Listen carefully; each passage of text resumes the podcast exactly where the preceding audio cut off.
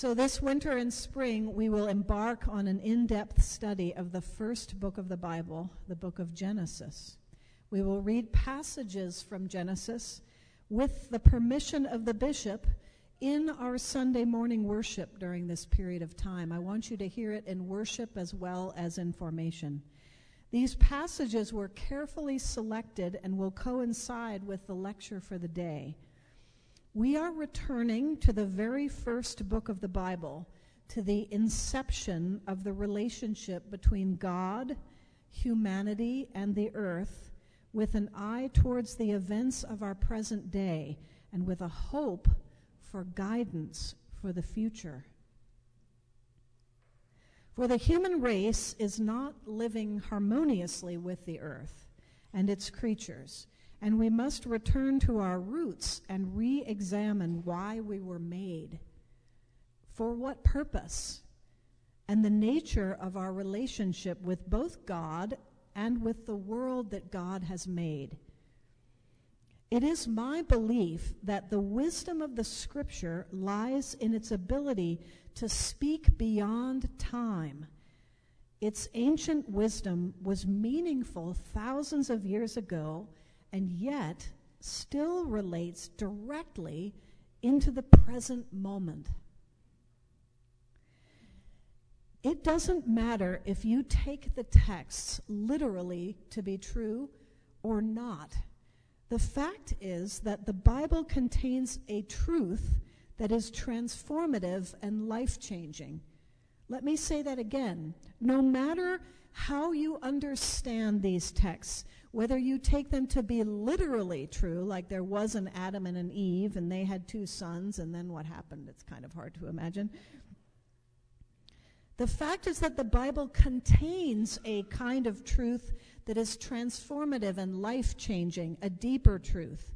It is God's Word, not because a pen came down from heaven to write it, but because it was inspired by God through the minds and hearts of human beings. And because living in relationship with these stories can reorient us as to the reason we're here, why God made us, and what purpose we are called to serve in our time on earth.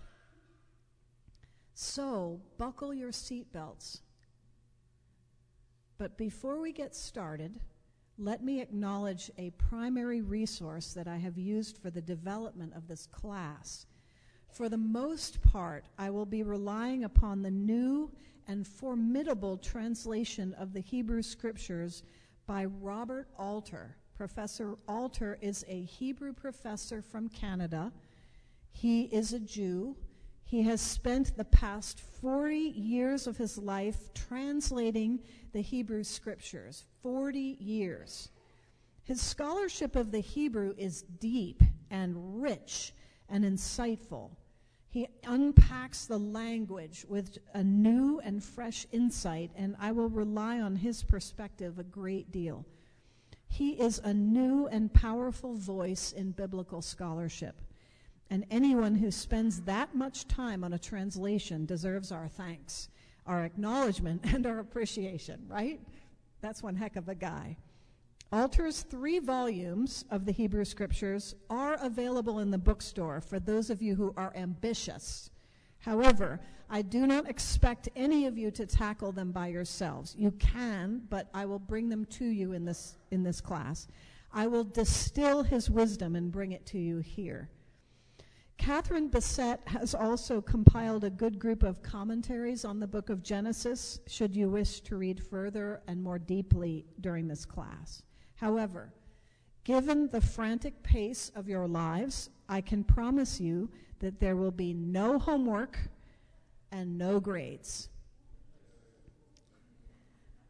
What I do ask of you is that you come to this class as much as you possibly can and that you sit together with the same or similar mixes of people at your round tables.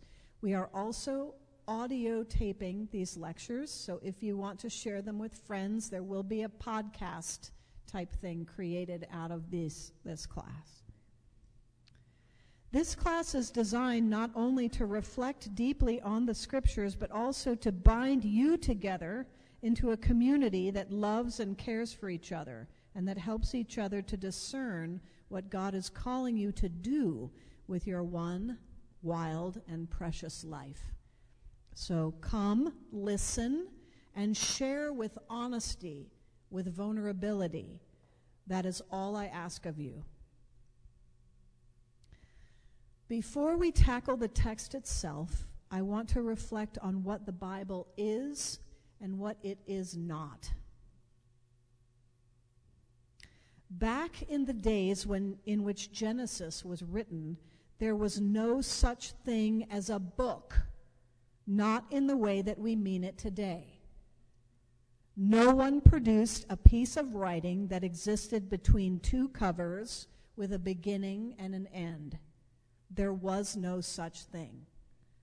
The closest Hebrew word we have to the word for book is sephir, which can be translated as something recounted, or another translation might be scroll.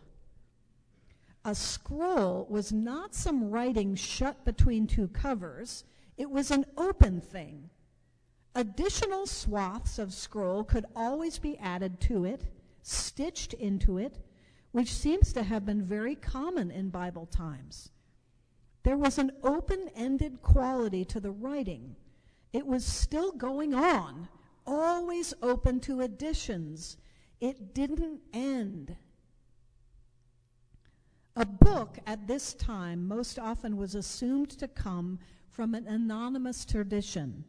Authorship was not important back then. It was not understood as an individual's property or even important that someone wrote it or who wrote it was not important until the time of the prophets. Scholars can detect different strands of authorship in the book of Genesis and in the Torah, the first five books of the Bible.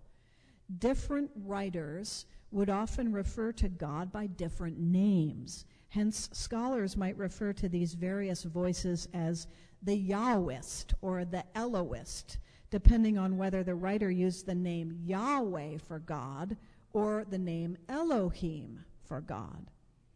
Scholars imagine that the Yahwist started the scroll first, and later the Elohist added writing, and then another source later came named the priestly source because they s- seem to like worship a lot.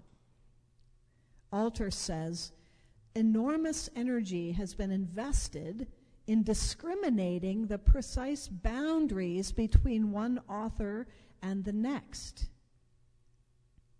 And yet, the Genesis that has come down to us is a beautiful and coherent piece of artistry.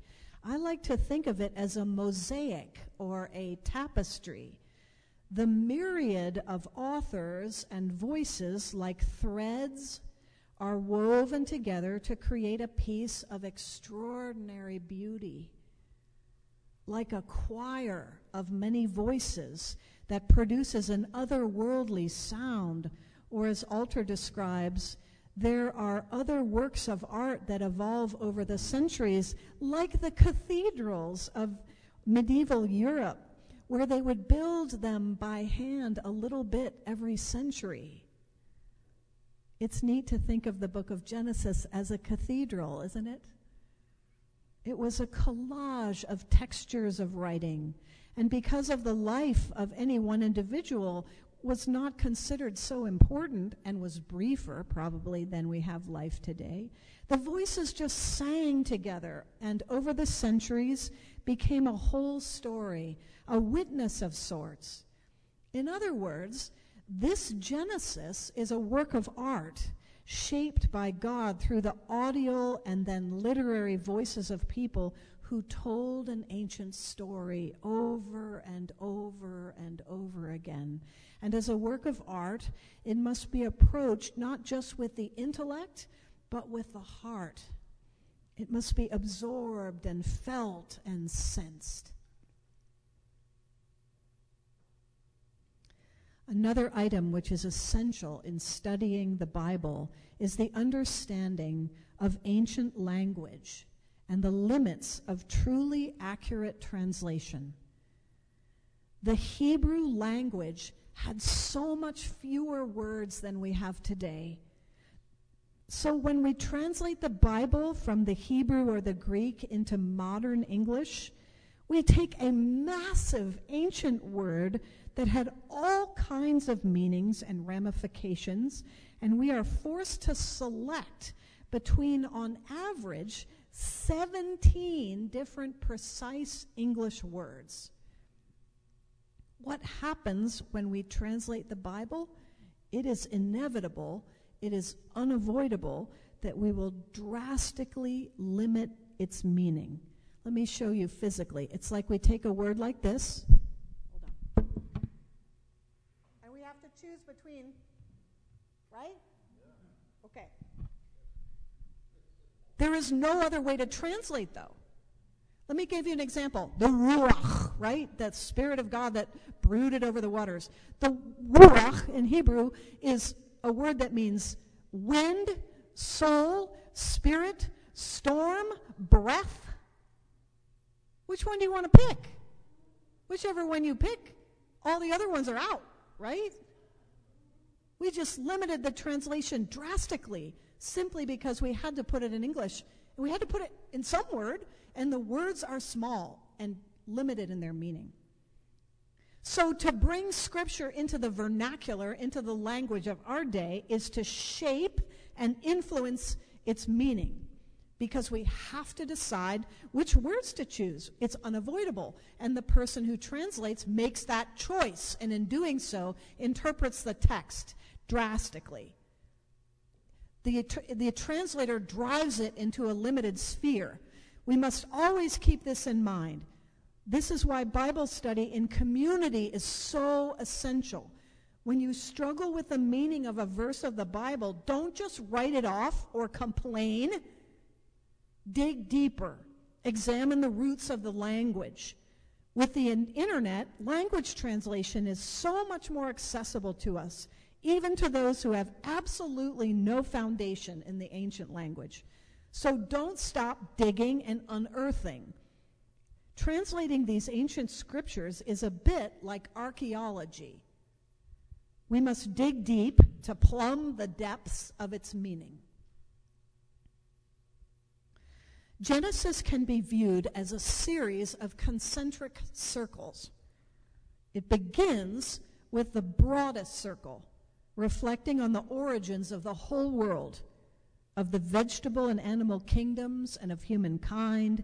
And then, as Alter describes it, the next concentric circle is a narrative explanation of the origins of all the known peoples, from Greece to Africa to Mesopotamia to Asia Minor, and of the primary institutions of civilization, including the mem- memorable story about the linguistic division that occurred at the Tower of Babel. Remember the story of the Tower of Babel? We're going to go through that one. Then the circles condense again, and we begin to focus on one family, the ancestors of a nation. These ancestors are bound to and defined by the land in which they move and essentially reside. Their relationship with the earth makes them into who God calls them to be. This is the story not only of a people, but of a land, and of the God who created the two to live together in a relationship of mutuality and of love. This is the story of how God made us and made this earth it is the story of who we are and who God has always intended for us to be. I'm going to stop there. I'm going to give you enough to ponder every week and not too much because information overload is a big deal in these days. And so now it's time for you to ponder and chew on what I've said. And I'm giving you some questions to guide you at your tables. Here are the questions to ponder this morning. What meaning have you found in reading the Bible? Why are you here in this class? The Bible was originally intended as an open ended recitation or scroll. What does that tell you about the Word of God? Okay?